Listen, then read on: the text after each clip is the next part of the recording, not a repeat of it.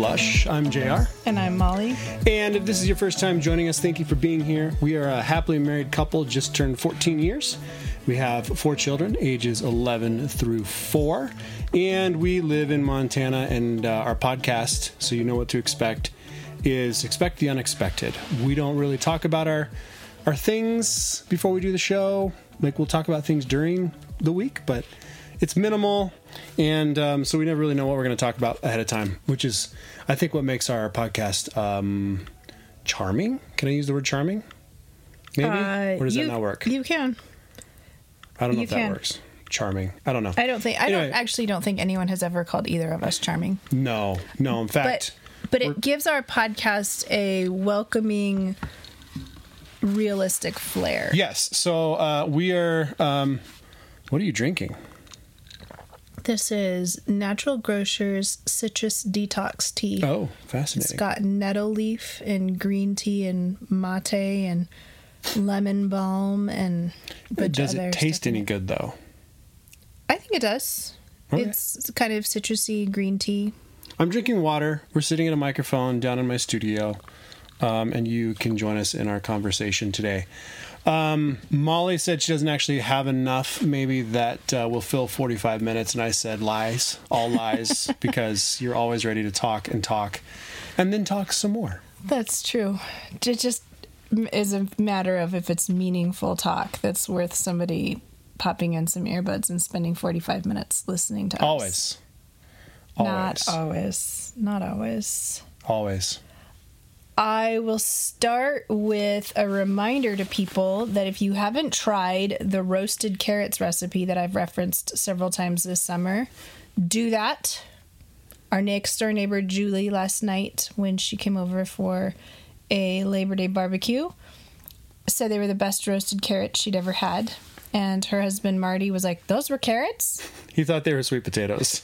Which is fair. They were orange, dark orange things covered in spices, but you toss but the them with cheese is just the, you toss them with cumin and salt and pepper and garlic powder and roast them in olive oil and then after they're done toss them with lemon zest and goat cheese and i didn't realize the recipe called for parsley i've been using cilantro all summer so parsley or cilantro apparently works cool. and i will have jr again post that recipe but if you haven't tried it you should My dad crushed. He did some beef short ribs, and he kind of crushed them last night.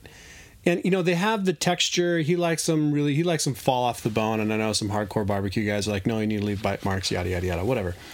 This is really good. It's kind of like, it's kind of has the consistency of pot roast. But what I love is the fact that there's a crust there. it's caramelized on the It's outside. almost it's all it's not quite to pot roasty levels, but it's you know, but it's like but there's a crust there. And you don't get a crust crust makes barbecue for me. Like that that that makes barbecue for me. Mm-hmm. And um, And by barbecue, we're talking traditional barbecue, not we're eight slapping some burgers on the go. Yeah, 8 hours of slow cooking over Smoke. Well, we have a we have a Traeger right now that we've been using for gosh, how long have we been in this house? 6, years. Been using it for 7 years now. Um cuz we bought it the year we moved in. But yeah, so the crust makes everything for me and uh yeah, it's just I love man, I love good food. But Sunday we went out to Molly's parents were gone, are gone until today.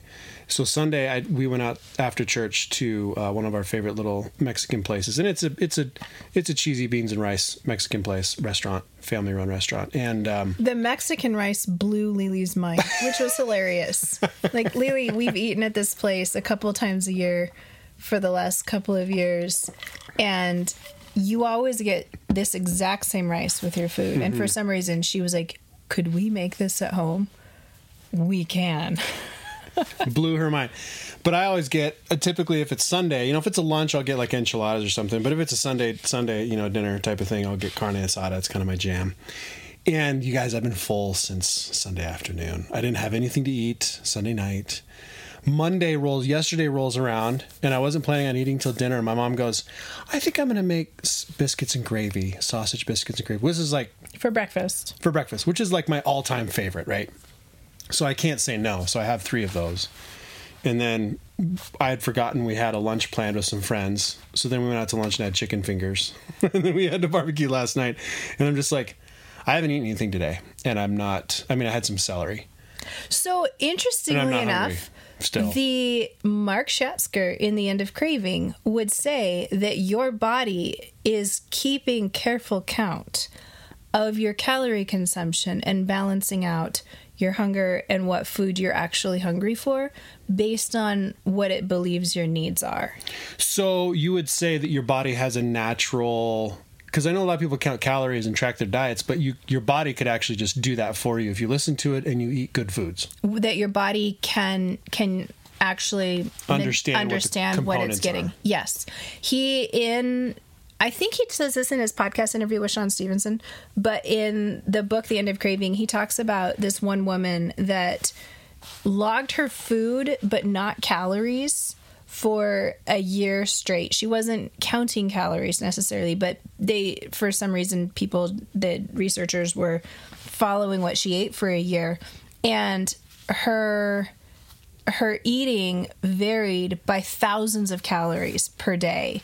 It, of course, in the holiday season, she's uh, I can't remember. He says there was one day where she logged five or six thousand calories, and other days she was under two thousand, and she was just eating what she felt like eating, and her weight changed by one or two pounds over the course of that whole year where she wasn't anyway the the point is that the brain is this incredible calculator that is calculating and driving what you want to eat. So the fact that you're not hungry today is not you consciously saying, I've been overeating for the last few days. I'm not going to eat to make up for it.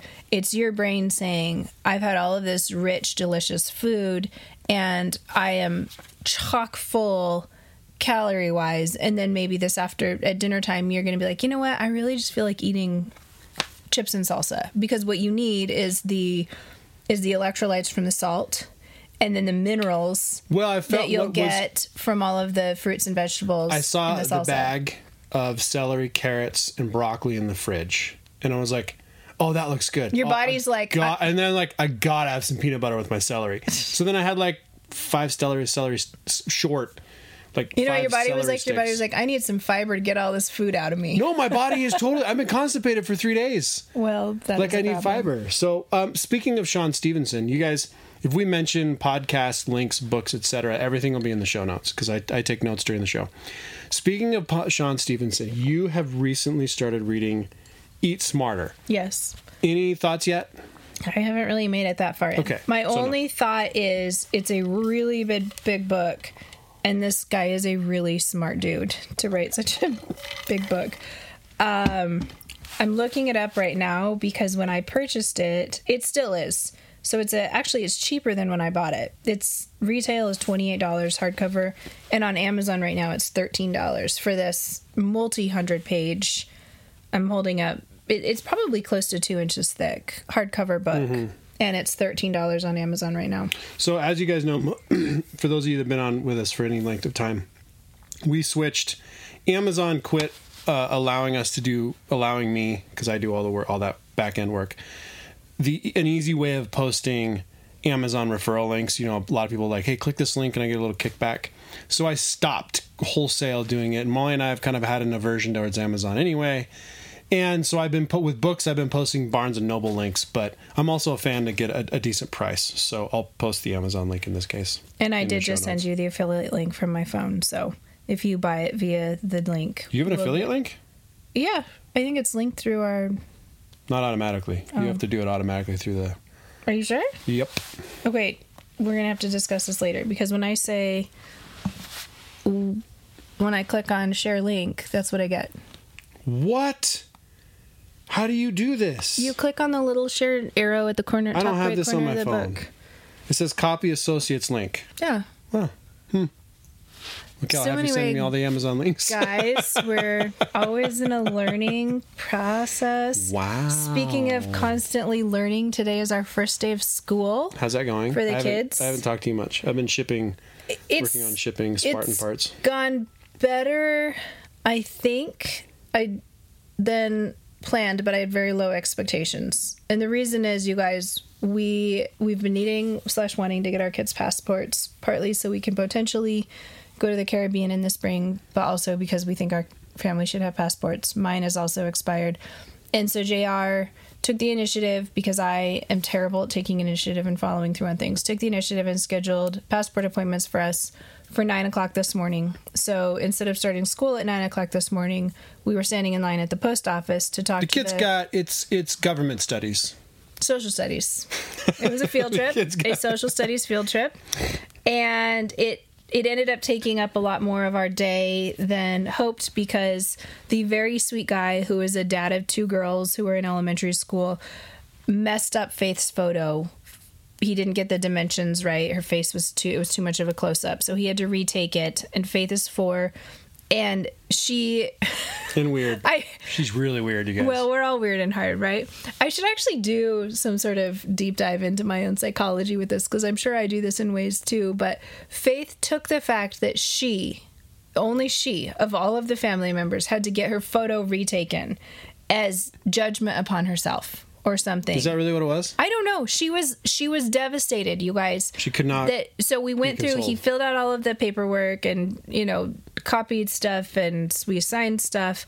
And because it it took a long time because there were four kids, and then I filled out mine, and then I realized that we had brought an expi- a, the previous expired passport, so I had to go home that had my maiden name on it. I grabbed the wrong one. Funny enough, both of my passport photos from both of my so from 1998 to 2008, and then the the next one where we changed I changed my name to the it expired in 2019, I think. I have short hair in all of them. You only had short hair like I've twice in your entire life. Right. I I have very you know my hair's almost down to my butt, you guys, and my hair is chin length in both passport pictures. That's hilarious. Yeah, the kids were. I showed both pictures. I showed them. and They were like, "Whoa!" Just hard for them to imagine me with short hair because I haven't for their whole lives. Actually, I think after Titus was born, I got my hair cut sort of short, maybe. Anyway, Faith just melted into a hysterical puddle, and I tried bribing her with with suckers. The postal guy tried bribing her with this Kids box of offered to take photos with her. The kids tried to help her. I offered to hold her hand, and she just we stood it in front of the white wall, and she just curled up in a ball and cried. And we tried, and then we had to leave because it was not going to work that time. And he said, "Come back after lunch because I'm not going to mail these off until after lunch." And we went back after lunch, and he wasn't there, but there was another very nice lady that he had said if they come back during the one hour that I'm gone to lunch, which was it was a little bit after a normal lunchtime. But anyway, so I drove to the small town that's closest to us twice today on our first day of school and didn't get a lot of the time that I would need focus time with the kids. But they did do their own math by themselves and they did a great job and we kicked off we're starting with world explorers the age of exploration so leif erikson and columbus and handful of other explorers and then we're going to learn about the empires that came from them. And i i use my father's world curriculum and really like how it structures a lot of things around the flow of history. And Titus particularly loves history, and so he is the oldest, kind of drives a lot of the mindset that we, the rest of the kids, have towards learning.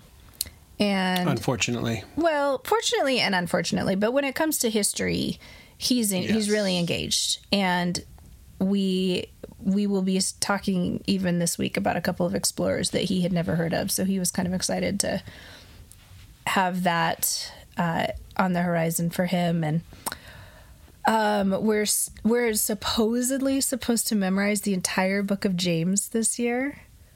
What? Which is wild, right? But it's built into the curriculum, so the discipline is there for me to keep the kids working on it. So you can memorize it with us if you want. I'm I gonna do should. it. I'm gonna do it with the kids.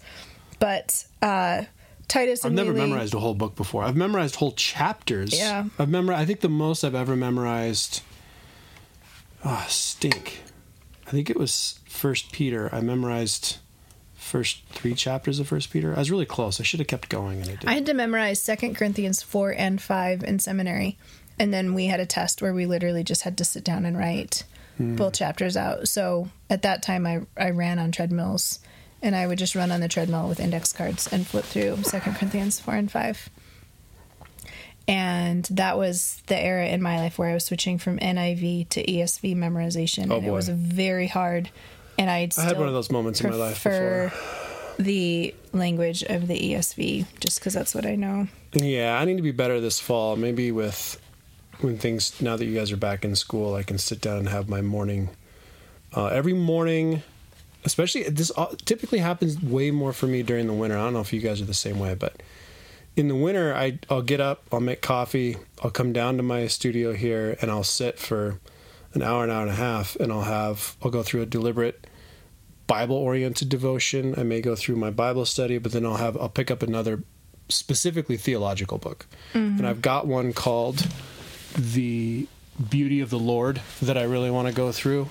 Um, Where's that? uh, it's King. I've never heard of it. yeah, it's it's um I asked for this one so my my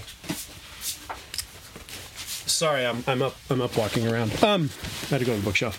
So one of the pastoral figures in my life, um, Bill Nikitas, I've done I also did um, some film projects with him, and he's one I, I did the Half Devil, Half Child movie with. Um, he w- went through this an entire year and said it was just lovely. And, and the, the subtitle is Theology as Aesthetics by Jonathan King. Um, the forward Molly is by Kevin Vanhoozer.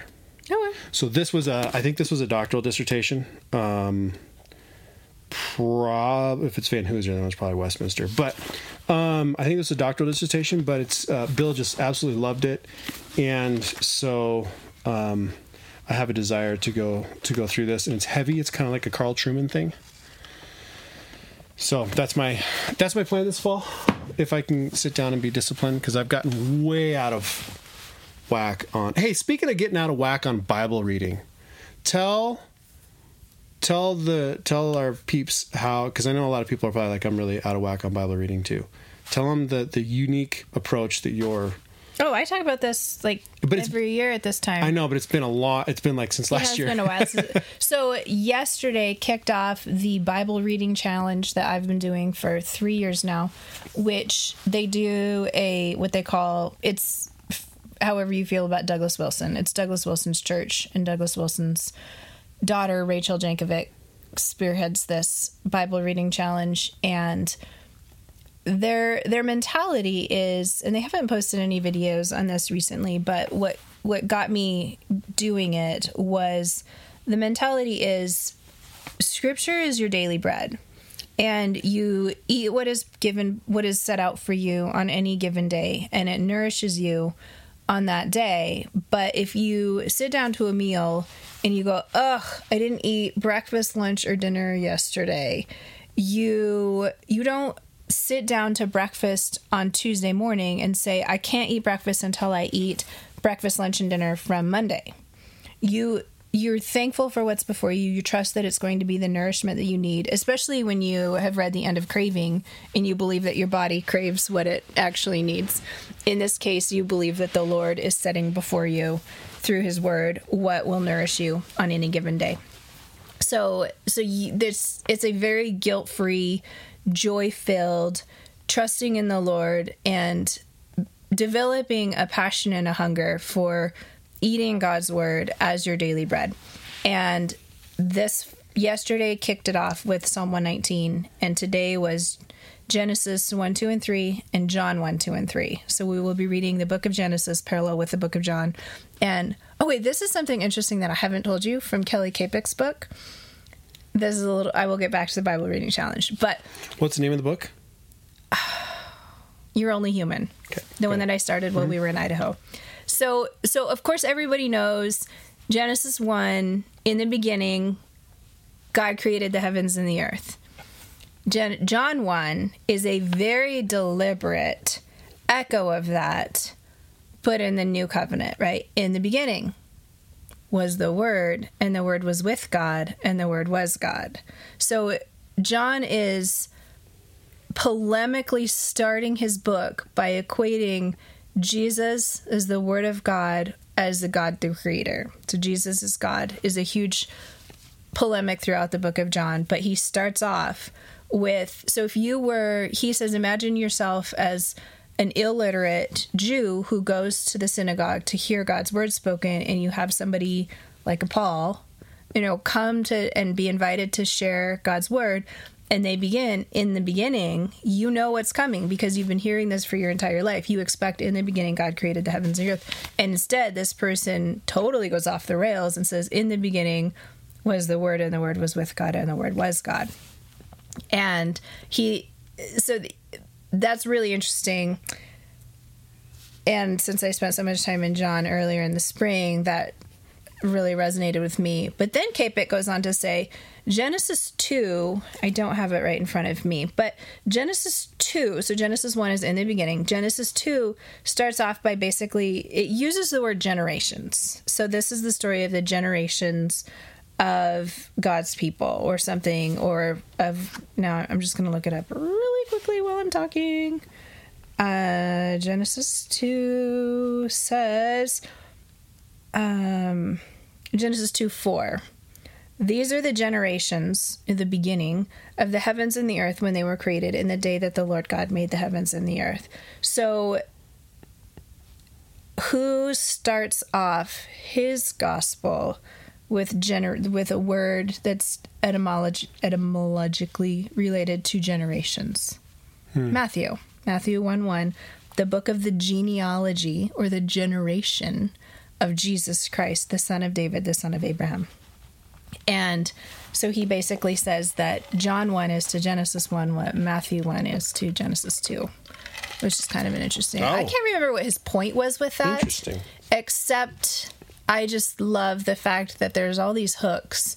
And when we read the New Testament, it just becomes all the richer when we get these mental hyperlinks to the Old Testament because we're so steeped and we believe in the value of the Old Testament because if this is the story of the generations of Jesus Christ, it's also the story of the generations of us as the people of God. Hmm. And so it's our history as well as the history of of God and of his his Old Testament people. We tend to think but it's the story of God and his people that includes us. Okay, that rabbit trail is over. Bible reading challenge started off today with, and one of the things I love about how they've structured it is it's not like the Robert Murray M'Cheyne Bible reading plan. You just plow straight through the Bible. You start in Genesis and you end in Revelation.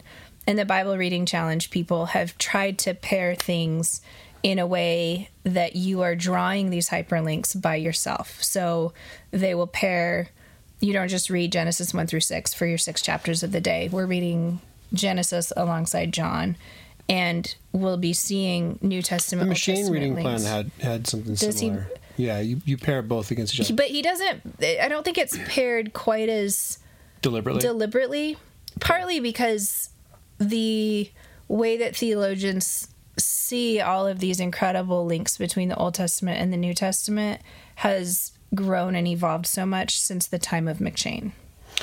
I have wanted to for a long time, and maybe I should look this up for my fall Bible reading, but I want to read through the Old Testament. I want to read through a, a, a version, not a version.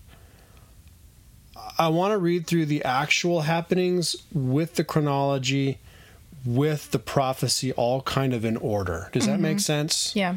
Like I don't want to go from one and now I'm going to read this. Like because then you have you know you in the Chronicles you have talking about the kings. Well, over here you have actually what's happening with David and some of some of the actual happenings, and then you have the prophets over here at the same time.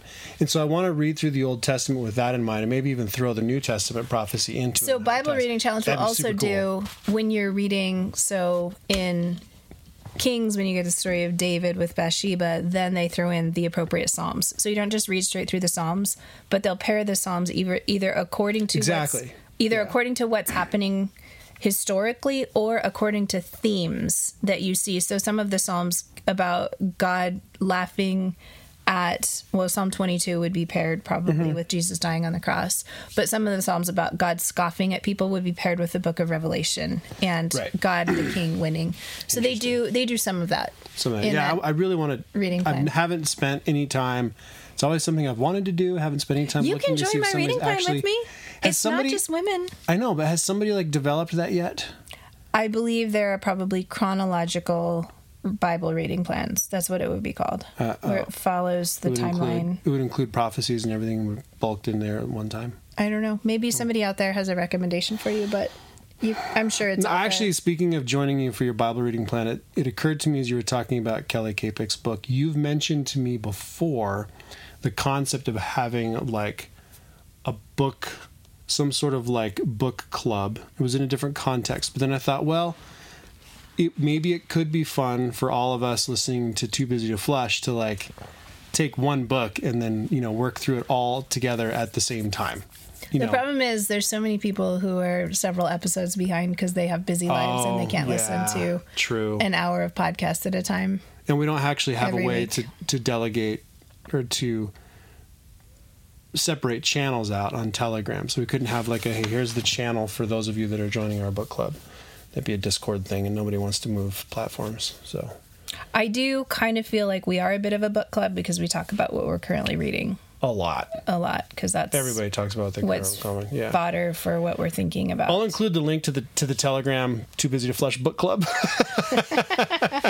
it's not no today somebody dropped dropped the somebody decided to I don't remember who it was decided to drop the, Catherine brought up the worship the music. worship thing, and then Phil drops the Hillsong bomb and runs away. It was just Hilarious. really funny. It was a really I- amusing conversation. So Phil, I think I don't know Phil personally, but I feel like he's probably more our age than Catherine is. Mm-hmm. And when I was a high schooler in a very stereotypical American evangelical church youth group, and I will throw this out there. When I say very stereotypical, the sort of games that we played were they would take an intern, so a college boy, and they would put gross foods in his mouth and he would chew them up and spit them out. And then Youth somebody the else 90s was like the worst. somebody else would and then all of this stuff would get mixed up together and then somebody else would have to drink from this cup of all this mixed up gross stuff that this guy had chewed up and spit out. Or there was a game where they would put the girls on the shoulders of guys and put an egg on the guy's head with a cut off Mm-hmm. pantyhose. And then the girls had to try to use a rolled up Mm-hmm. magazine to smash the egg on top of the other guy's head. So that was the and you know god works in mysterious ways. I'm sure he was bringing people to the lord. At least they weren't it was a little bit later on in american youth culture where they were giving away free ipads for kids to come to youth group and the giveaway era that was after my. that was after our time our time was the our time sort of was the pinnacle of purity culture like get the purity ring from your parents But the gross and youth gross group games, youth you guys, I have fond memories of youth group. I grew up going to every youth group. I did the youth leadership thing, the worship theme thing. The, I did the whole thing. I hated, I despised and refused to play those stupid games that are just gross, disgusting, And if you were a sub 100 pound middle school girl, some of them are flat out terrifying. because because if they would combine the middle school youth group with the high school Uh-huh. youth group, you would have a 200 pound guy playing dodgeball, throwing balls at an 85 pound seventh grader. It was terrifying. Uh, no, that was just somebody Okay. needs somebody needs to do a do a a kind of a Oh, there's all sorts of parodies. No, not a parodies, but I would actually like be interested in like a real thoughtful but kind of like self-deprecating amusing expose or And examination of 90s youth culture 90s and not culture. th- there probably are some out there but most of them are coming from a place of deconstructionists Yeah, we don't need to do that. so the josh Like- Mm-hmm. harris the derek webbs who were like who have gone so far past they don't they're not critiquing from a place of love do you know what I mean? I'm thinking of critiquing, a place of like, love of the people or of the Lord. I would love to see something that's like one part nostalgia, the other part like, are we absolute? Were we crazy? Was this the stupidest that? I have no idea. Like going back and like looking at it, but also looking at it from sort of a because I think most most people honestly will have a fond memory like you know, we laugh about those things. They were really stupid, but we laugh about Uh-huh. But like- I genuinely really liked my youth pastor. I did and too. He's I loved my youth pastor. He's still a major figure in our community and has not fallen. and he loves the Lord, and people are coming out of his church who love the Lord and who love God's word. And um, I had a great relationship with him and with his wife, and yeah. So, so you have to critique with nostalgia in a way, in two ways. One, where you're critiquing in a spirit of love, sort of like you can look at any. I'm thinking about the Crusades. You can mm-hmm. critique the Crusades from a place of these people genuinely loved God and thought they were doing the Lord's bidding and did some really stupid stuff yeah. and harmed the kingdom in some ways and possibly helped and promoted the kingdom in other ways. So so you can look at almost any era of history and then the other question is not just how do I critique in a spirit of love for God and love for his people as well as being honest. I mean you can look at the American Civil War yeah. in the same way. And the, mm-hmm. the church, how the church acted in the American Civil War. You also have to be able to look at yourself and your contemporaries and say, what are we doing right now that is utterly stupid and will be mocked later on, both for the silliness as well as for the way that it sent people away from the kingdom of God with a bad taste in their mouth? uh, and how is God working and calling people to Himself and doing the steady advance of His kingdom because He is Lord of His church, despite the incredible silliness and stupidity, and those are different things of his people as they're executing his church how do we how do we try to avoid those pitfalls now knowing that we can't be totally avoiding of those because we're we're fish who are I mean, there was there's the also right, and there's also the the very real. I think there's a there's sort of a, uh, s- a thread of the, the Christian music culture. You know, audio adrenaline, DC talk, jars of clay. The early stuff was so Newsboys. Newsboys was so prominent in that culture too. Like they'd come Mm-hmm. to town, you know. 12 churches would all take their youth groups Yeah. at hundreds of kids apiece. Mm-hmm. You don't have that anymore. You know, and it's just it's a totally different totally different thing now. So I said newsboys like that, you guys, because our kids Oh, still man. listen to newsboys and love them. they, Not the stuff that we listened to. no, it's the newer the, stuff. The newer stuff, yeah. but part I don't know if that's because they don't like that stuff or if that's not what the Apple Music algorithm feeds I, them. we haven't. They don't listen. Yeah, they're not. They don't listen. To, they haven't listened to much of the old stuff. The Peter Furler, John James. Those names It's don't mean anything to me. It's the. They're the original Australian boys. I Only the drummer's the original, I think, anymore. Jody okay, Davis. so left a so years you ago. bring up music, and that actually goes Uh-huh. back to the original point that we were discussing because Catherine was wondering if she had heard somebody saying that music with beats in it is intrinsically evil because the beat comes from African pagan Satan worship, however you want to put that. And in 90s music or 90s youth group culture, many of us watched a documentary called Hell's Bells. Hell's Bells. Oh man. And we we were ACDC on the cover. we were taught that it had these subliminal messages in it and you play it backwards and it's saying these evil things and so you have to avoid all of this because the beat in it is driving satanic messages into your soul is it's been a really long time since i've That was almost coming. So yeah, so we were we were youth group. I remember that in junior high.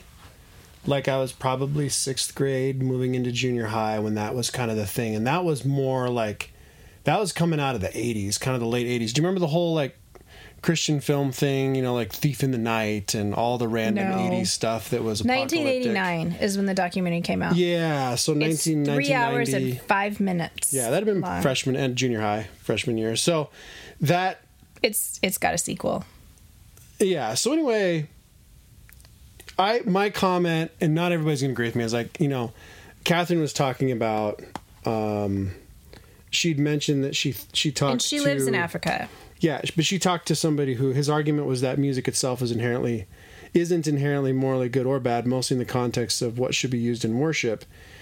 He explained that what he thinks is makes music bad is mostly when there is a dominance of the beat. And it seemed to be basing that out of a belief that dominant beat came out of African pagan ritual worship. I can understand seeing that, seeing the problem with beat dominant pagan ritual worships and certain you know ritual worship in certain cultures but the fact is rhythm and beat have been around a lot longer than the modern history's african culture Yeah. so i mean i've not seen as i as i mentioned in the post i've not seen um, a really Doesn't good Psalm 150 exegetic- reference drums or beats or something, tambourines? oh there's tambourines and stuff you know smack your tambourine all over psalms i've just not seen i've just not heard a good ex- biblically exegetical argument for an, for the anti-beat loud crowd clashing cymbals. uh, anyway, I So you guys, speaking of, we went to uh, we attended um, one of the local Lutheran churches on Sunday, not Sunday, previous Sunday, and we only had two of our kids with us. Um, you know, on paper, theologically, they're about as removed from us as as you know. Reformed Baptist would be on the other side. So if the pendulum, if we're kind of in the middle, on one side you've got kind of LCMS Lutheran, and then on the other side you've got Reformed Baptist. You know, that's kind of in my head anyway on paper. But man, going into the service, I mean, we like, we love liturgies, we love high church. Wow, um, the singing wasn't super like, you know, somebody said, well, you have to, have, you have to be singable or you have to have hymns. Well, here you don't. You have all hymns, but they're not singable. You know, they they weren't. like- they were a struggle for me. they me. were a struggle. They were a total struggle for me. And they were a struggle for a lot of people. I looked around and you have the loud blasting organ, which covers over how few people are singing. Which I say that with love because we know a lot of people who go to that church that we Yeah. know and love, and they run a school that many of our friends send their Really kids solid. to, and it's a really solid school.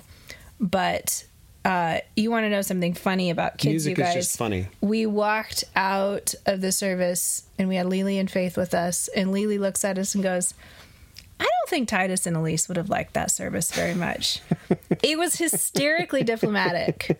I was so proud of her for how incredibly diplomatic she was in she said nothing about her own preferences and everything about how she was thinking other people would have experienced that. Yeah, music can just be really touchy for a lot and it's it's such a culturally conditioned thing.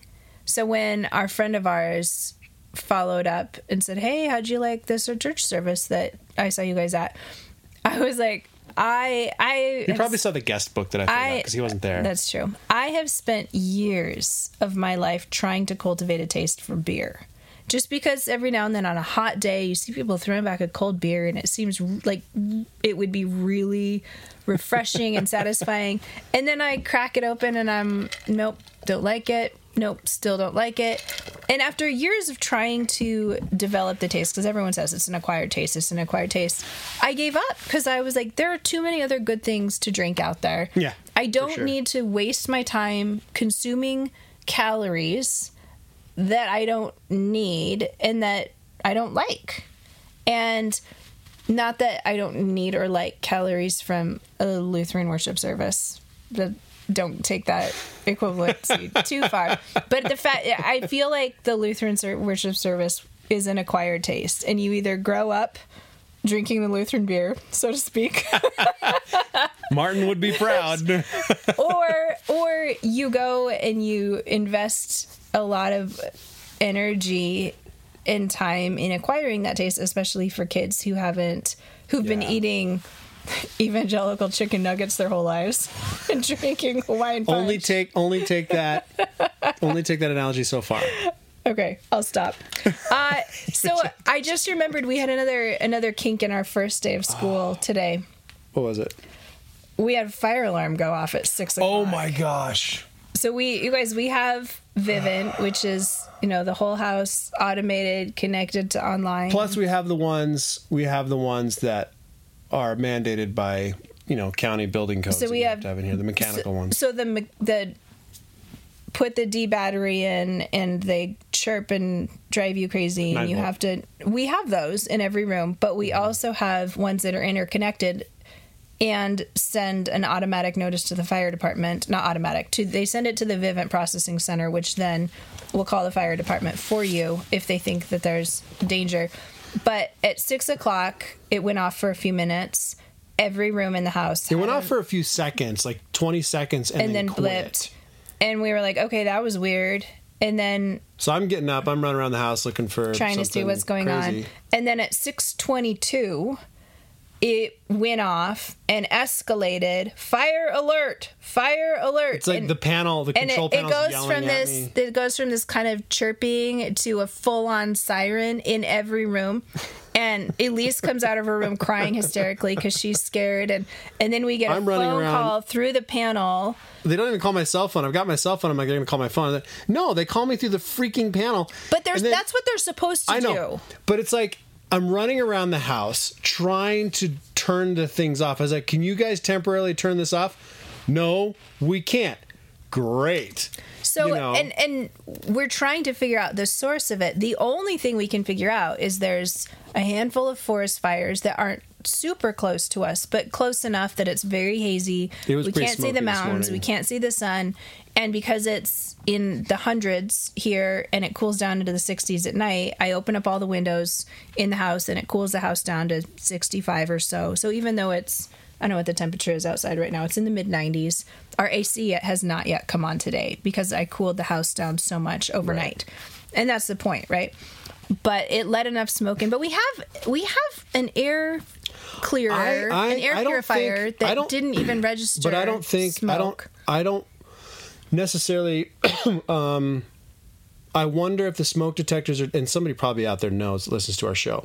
I wonder if the smoke detectors actually detect a particular Particle. chemical or particle in a in a in a volume of those chemicals or particles rather than something hey your house is full of Haze whatever a haze that, that you know so these two things are actually registering different things it's not enough to set our Our air, air doctor purifier. off, which you know the oven will send it off all the time, but it's enough to send off because it's smoke or something. That's that's the only thing I can like. Yeah, think of. anyway. But you guys, uh, I'm so preconditioned from having babies over the years that my first thought is I need to shut this off so it doesn't wake up the kids. Yeah. I need to kill this volume before it wakes up the kids. that was like my only thought. and Faith slept straight I was more it. concerned about that than but everybody else was up about an hour before normal and it just made our morning wonky and we were all groggy and discombobulated from this screaming alarm i we i was actually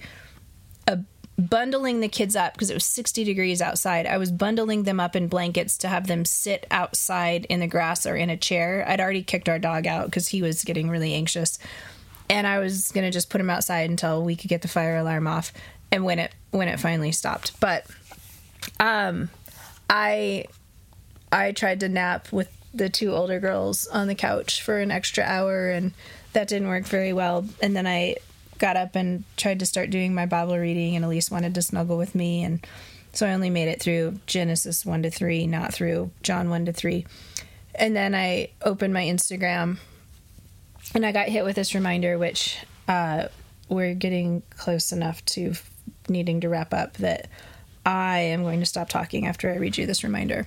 This is from Risen Motherhood, the account on Instagram. And she says, What if God intended motherhood to be hard for a holy purpose? What if God, in his wisdom, ordained this particular hard for you, Mama? This strong willed child, parentheses, the one who freaked out screaming while she had to get her passport ta- photo taken. These sleepless nights, parentheses, or the ones where you're woken up in the middle of the morning by a fire alarm. This many kids in this many years, these limits, these parameters, the fact that I got half of the schoolwork done that I should have done on our first day of homeschooling for the year. This distinct motherhood is what God designed for you to have with a holy purpose. And Psalm 119 that I read yesterday, I I have this little ESV pocket Bible that's just of the Psalms, and I've had it for years. I I think I probably got it when I was in seminary and the Westminster bookstore started selling the ESV Bible in general. Or I might have even been given it for free because they were trying to get people trying to get the ESV to catch on then and they were handing them out like candy at Halloween. Except they don't celebrate Halloween. And they were handing out ESV, the, So the Gospel Reformation of Day. John. But uh, so I when I read the Psalms out of this particular one, I will note uh, things that struck me and sometimes the date. Uh, for example, reading Psalm 119, I have the names, I have 9 slash 21 written by a verse somewhere in here. Uh, my soul, verse 28 of Psalm 119, my soul melts away for sorrow. Strengthen me according to your word. And I have written here Bob and Wanda 8 2005. And I'm fairly certain that that's when Bob and Wanda were our missionary friends in Guatemala. And their son died, their only son died in a car crash. And I'm pretty sure it was August of 25 or 2005. So for some reason, I was reading this then, and that was my prayer for them then. And I have a sticky note at the beginning of Psalm 119 that says a number of different things. It must be from a commentary I was reading on it or something. I don't have it dated. But it says, Notice the use of affliction and the benefit of God's word in affliction. And you get about halfway through Psalm 119, and the word affliction starts popping up a lot. And it's he says things like before i was afflicted i went astray but now parentheses post affliction i keep your word. So god used affliction to draw me to himself and make me a law keeper. And it was good for me that i was afflicted that i might learn your statutes. I know o lord that your rules are righteous and that in faithfulness you have afflicted me. And so then you let steadfast love comfort me according to your promise to your servant. And this is the one that struck me.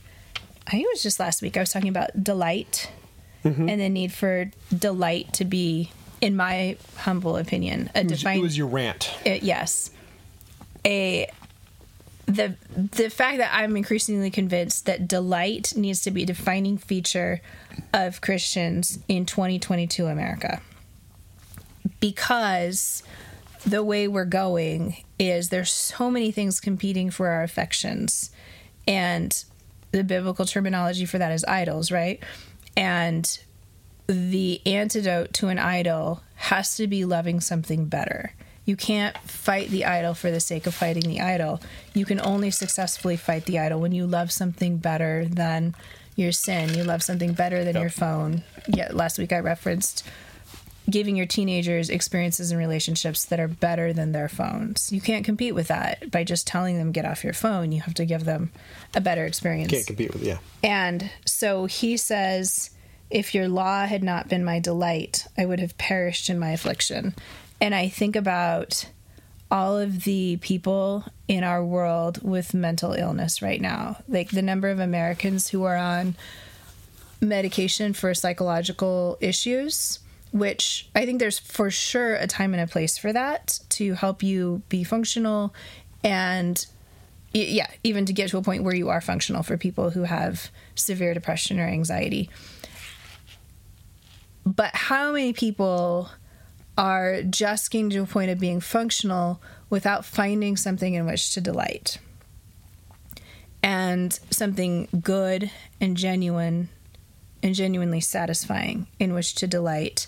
And how many people in our world are settling for getting functional and then scrolling alone, to use your podcast episode that I think we referenced last week.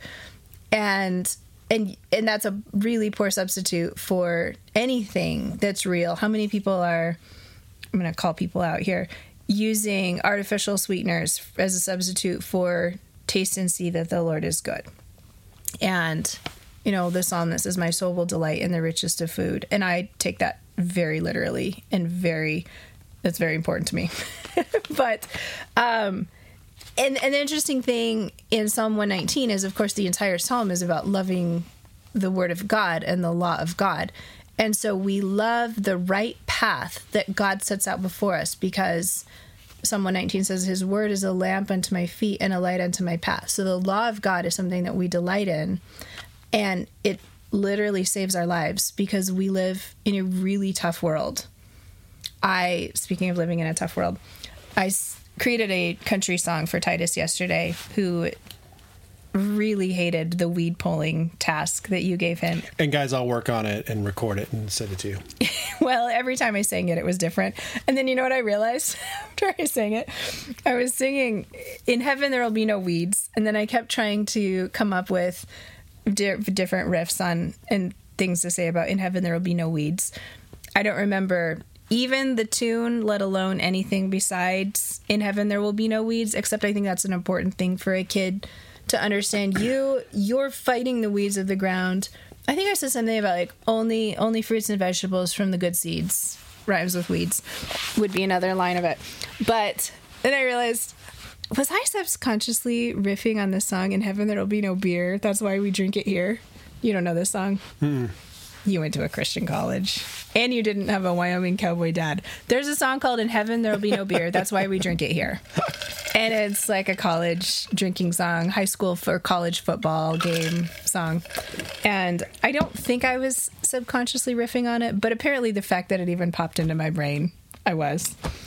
Anyway, there. in heaven there will be no weeds. In heaven there will be no affliction. And in heaven there will be perfectly following and perfectly delighting in the law of the Lord because that law reveals to us God's perfections and it reveals to us the perfect way to live according to God's perfections because we've been made in the image of God as we read today if we're doing the Bible reading challenge in John 1 or Genesis 1. And the, the just that Psalm 119 just struck me with the repetition of affliction as well as the repetition of delight that this is not this outdated weird thing that David's doing, but it's very relevant for us here and now, for those of us who are afflicted and for those of us who need to deliberately practice delighting in God ourselves and delighting in the good things that God gives us, as well as offering the best things out to everyone that we're trying to evangelize, whether it's our children or the rest of the world around us. They are afflicted, and they, the only thing that offers them hope is delighting in the law of God. It's a good word. You guys, if you want to give us any feedback or interact with, us in any way regarding the show and our content, what we've had to say, you can do so. Um, probably uh, the best or most consistent way to do it is to jump on Telegram and um, do it from your computer or your tablet. Don't do it from your phone because you don't need any more social media on your phone. But jump on Telegram. I'll include the link in the show notes. We got a Telegram group where we typically have all of our discussions. If you don't want to do that, you can send us an email at tb2f. That's the number two, tb2f at pm, papamike.me, or you can jump on our website, Too Busy to Flush, all grammatically correct, toobusytoflush.com, and scroll all the way down, and we've got a postcard option. You can send us a postcard. So, for those of you that ordered stuff over the last two months and didn't get your orders, my fault. Speaking of our website, um, the I had a credit card compromised back in June and forgot to update my credit card on the uh, service provider that provides all of our swag. So had to do that, but everything should have been shipped out and updated by now. So apologies for that. If you do want to order something, like a People Are Weird and Hard mug or just a Too Busy to Flush hoodie or something, uh, those are on our website as well. So, that said, I'll include all of the other uh, links and stuff that we've talked about throughout the show in the show notes. And yeah, we're going to go ju- judo now. Some of us, some of us are taking our Oh, 11 year olds to hunter safety. Titus. This will be my third time driving to Laurel today, which is funny. and we still have to go out there one more time to hand in it's my probably passport been like application. six months uh, over the course of six months. We drive to Laurel like three times, so this is amusing. Yeah, it you know. Anyway, you guys, Have a good week, even if you are afflicted. in whatever way affliction looks like living in this fallen world where people are weird and hard, and there are lots of really hard to pull weeds in our hearts and in our yards. Yep. God is good, and I don't mean that in even the remotest shallow sense that 90s youth group culture would tell us that. See you guys next week.